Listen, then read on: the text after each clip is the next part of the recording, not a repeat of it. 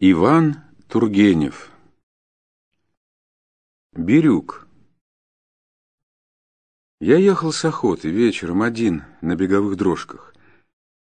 До дома еще было верст восемь, моя добрая рысистая кобыла бодро бежала по пыльной дороге, изредка похрапывая и шевеля ушами. Усталая собака, словно привязанная, ни на шаг не отставала от задних колес. Гроза надвигалась.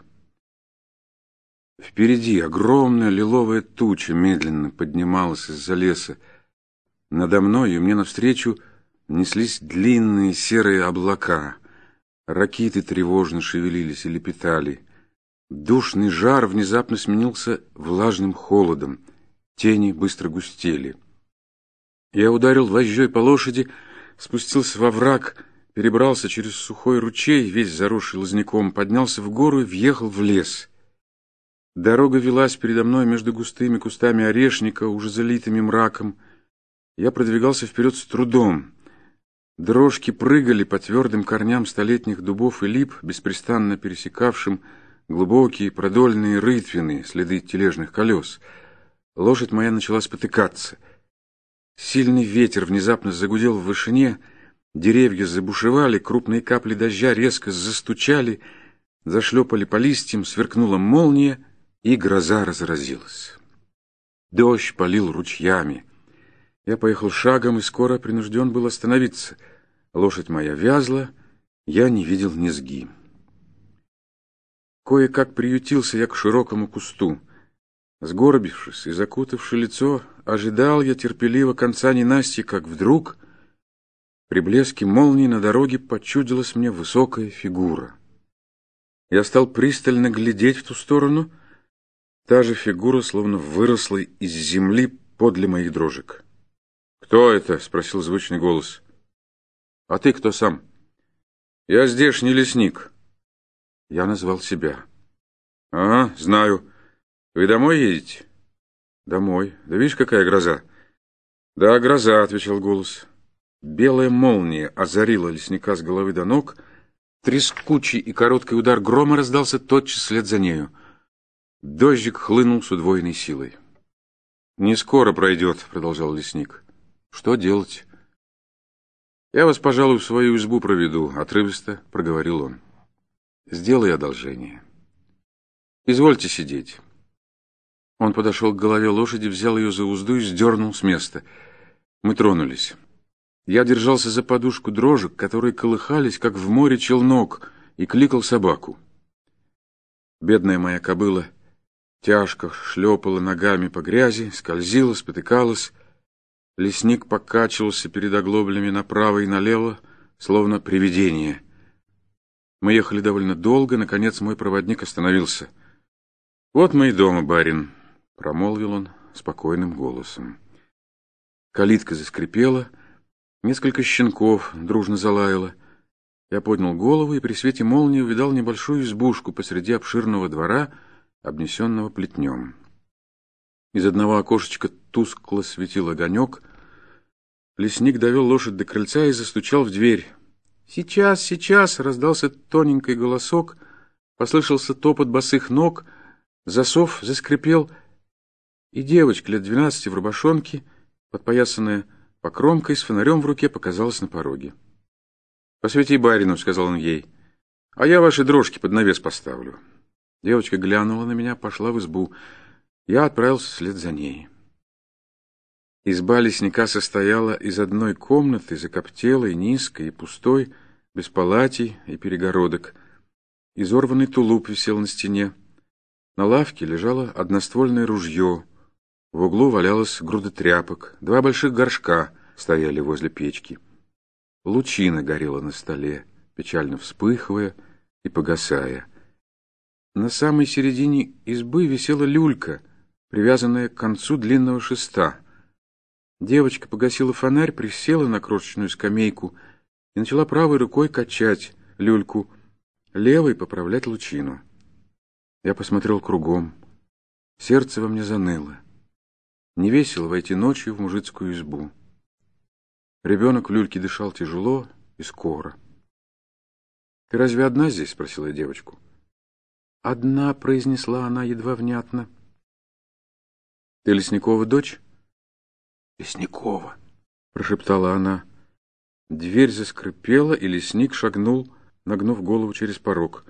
Он поднял фонарь с полу, подошел к столу и зажег светильню. «Чай не привыкли к лучине», — проговорил он и тряхнул кудрями. Я посмотрел на него. Редко мне случалось видеть такого молодца. Он был высокого роста, плечист, сложен на славу. Из-под мокрой, замашенной рубахи выпукло выставлялись его могучие мышцы. Черная курчавая борода закрывала до половины его суровое, мужественное лицо. Из-под сросшихся широких бровей смело глядели небольшие карие глаза. Он слегка уперся руками в бока и остановился передо мною. Я поблагодарил его и спросил его имя. «Меня зовут Фомой», — отвечал он, — «а по прозвищу Бирюк». «А, ты Бирюк». Я с удвоенным любопытством посмотрел на него. От моего Ермолая и от других я часто слышал рассказы о леснике Бирюке, которого все окрестные мужики боялись как огня. По их словам, не бывало еще на свете такого мастера своего дела. Вязанку хворосту не даст утащить, в какую бы ни было пору, хоть в самую полночь нагрянет, как снег на голову, и ты не думай сопротивляться, силен, дескать, и ловок, как бес, и ничем его взять нельзя, ни вином, ни деньгами — ни на какую приманку не идет. Уж не раз добрые люди его жить сосвету собирались. Да нет, не дается. Вот как отзывались соседние мужики о Бирюке. «Так ты Бирюк», — повторил я. «Я, брат, слыхал про тебя. Говорят, ты никому спуску не даешь». «Должность свою справляю», — отвечал он угрюмо. «Даром господский хлеб есть не приходится». Он достал из-за пояса топор, присел на пол, начал колоть лучину. — Аль тебе хозяйки нет? — спросил я его. — Нет, — отвечал он сильно махнул топором. — Умерла, знать? — Нет. — Да. — Умерла, — прибавил он и отвернулся. Я замолчал. Он поднял глаза и посмотрел на меня. — С прохожим мещанином сбежала, — произнес он с жестокой улыбкой. Девочка потупилась. Ребенок проснулся и закричал. Девочка подошла к люльке. «На, дай ему», — проговорил Бирюк, сунув ей в руку запачканный рожок. «Вот и его бросила», — продолжал он в полголоса, указывая на ребенка. Он подошел к двери, остановился и обернулся. «Вы, чай, барин, — начал он, — нашего хлеба есть не станете, а у меня, кроме хлеба, а я не голоден». «Ну, как знаете. Самовар бы я вам поставил, да? Чая у меня нету. Пойду посмотрю, что ваша лошадь». Он вышел и хлопнул дверью. Я в другой раз осмотрелся. Изба показалась мне еще печальнее прежнего. Горький запах остывшего дыма неприятно стеснил мне дыхание. Девочка не трогалась с места и не поднимала глаз. Изредка подталкивала она люльку, робко наводила на плечо спускавшуюся рубашку. Ее голые ноги висели, не шевелясь. «Как тебя зовут?» «Улитой», — проговорила она еще более понуря свое печальное личико. Лесник вошел и сел на лавку. «Гроза проходит», — заметил он после небольшого молчания. «Коли прикажете, я вас из лесу провожу». Я встал. Бирюк взял ружье и осмотрел полку. «Это зачем?» — спросил я. «А в лесу шалят. У кобыли его верху дерево рубит», — прибавил он в ответ на мой вопрошающий взор. «Будто отсюда слышно». «Со двора слышно». Мы вышли вместе. Дождик перестал.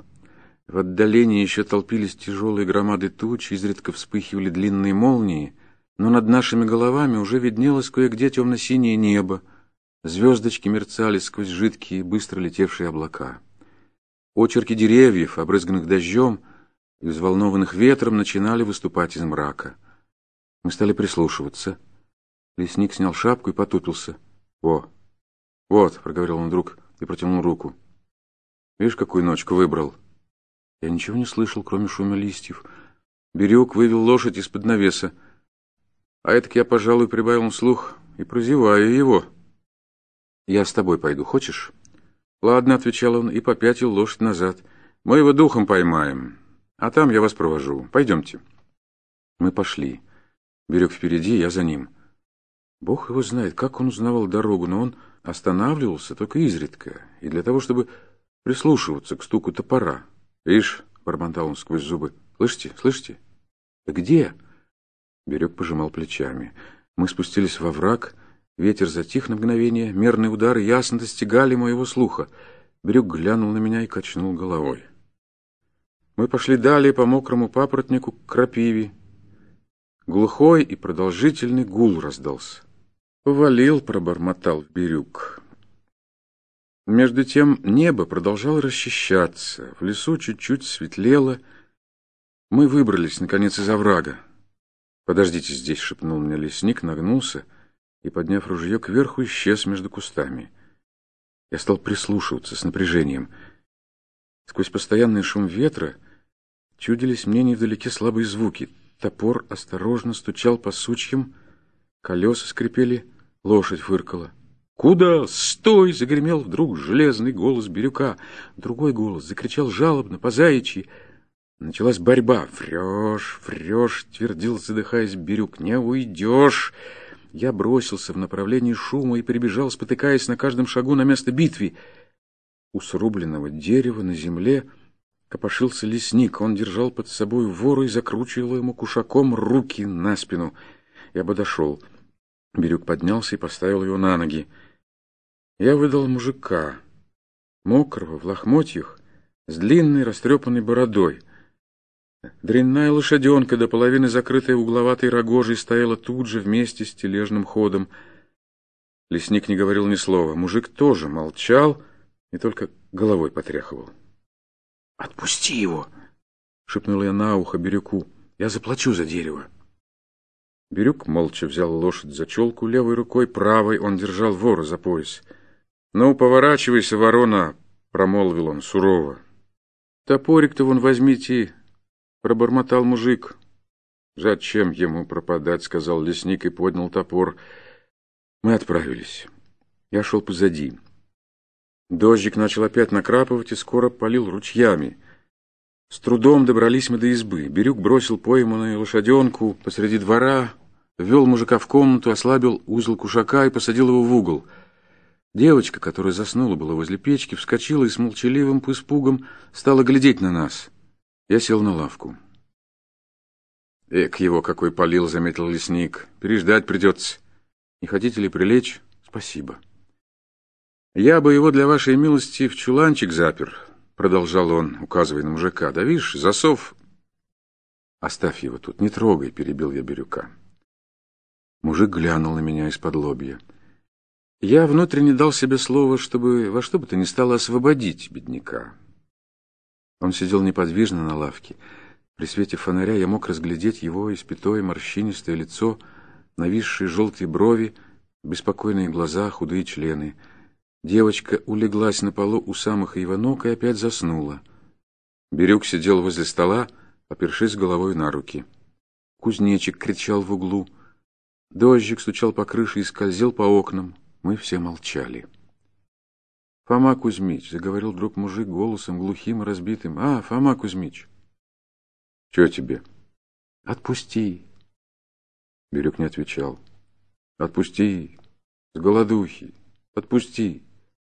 «Знаю я вас», — угрюмо возразил лесник. «Ваша вся слобода такая, вор на воре». «Отпусти!» — твердил мужик. «Приказчик! Разоренный, во как! Отпусти!» Разорены, воровать никому не след. Отпусти, Фома Кузьмич, не погуби. Ваш, сам знаешь, заезд, во как. Бирюк отвернулся. Мужика подергивало, словно лихорадка его колотила. Он стряхивал головой и дышал неровно. «Отпусти», — повторял он с унылым отчаянием, — «отпусти, ей-богу, отпусти. Я заплачу, во как, ей-богу, ей-богу, с голодухи, детки пищат, сам знаешь. Круто, во как приходится». «А ты все-таки воровать не ходи», «Лошаденку», — продолжал мужик, — «лошаденку-то, хоть ее-то, один живот и есть, отпусти». «Горят нельзя. Я тоже человек подневольный, с меня взыщут. Вас баловать тоже не приходится». «Отпусти, нужда, Фома Кузьмич, нужда, как есть того... Отпусти». «Знаю я вас». «Да отпусти». «Эй, да что с тобой толковать, иди смирно, а то у меня знаешь... Не видишь, что ли, барина?» Бедняк потупился. Бирюк зевнул и положил голову на стол. Дождик все не переставал. Я ждал, что будет. Мужик внезапно выпрямился. Глаза у него загорелись, и на лице выступила краска. «Ну на, ешь, на! Подавись, на!» Начал он, прищурив глаза и опустив углы губ. «На, душегубец окаянный, пей христианскую кровь, пей!» Лесник обернулся. «Тебе, говорю, тебе, азиат, кровопийца, тебе!» «Пьян ты, что ли, что ругаться вздумал?» — заговорил с изумлением лесник. «С ума сошел, что ли?» «Пьян! Не на твои деньги, душегубец окаянный! Зверь, зверь, зверь!» «Ох ты, да я тебя...» «А мне что, все едино пропадать? Куда я без лошади пойду? Пришиби один конец, что с голода, что так, все едино. Пропадет все, жена, дети, околевай, все. А до тебя, погоди, доберемся!» Бирюк приподнялся. «Бей!» «Бей!» — подхватил мужик свирепым голосом. «Бей! На! На! Бей!» Девочка торопливо вскочила с пола и уставилась на него. «Бей! Бей!» «Молчать!» — загремел лесник и шагнул два раза. «Полно, полно!» — Фома закричал я. «Оставь его, Бог с ним!»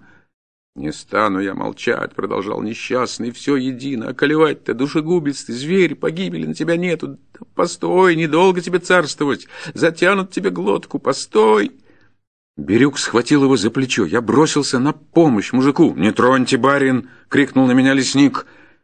Я бы не побоялся его угрозы уже протянул было руку, но к крайнему моему изумлению он одним поворотом сдернул с локтей мужика кушак, схватил его за шиворот, захлобучил ему шапку на глаза, растворил дверь и вытолкнул его вон.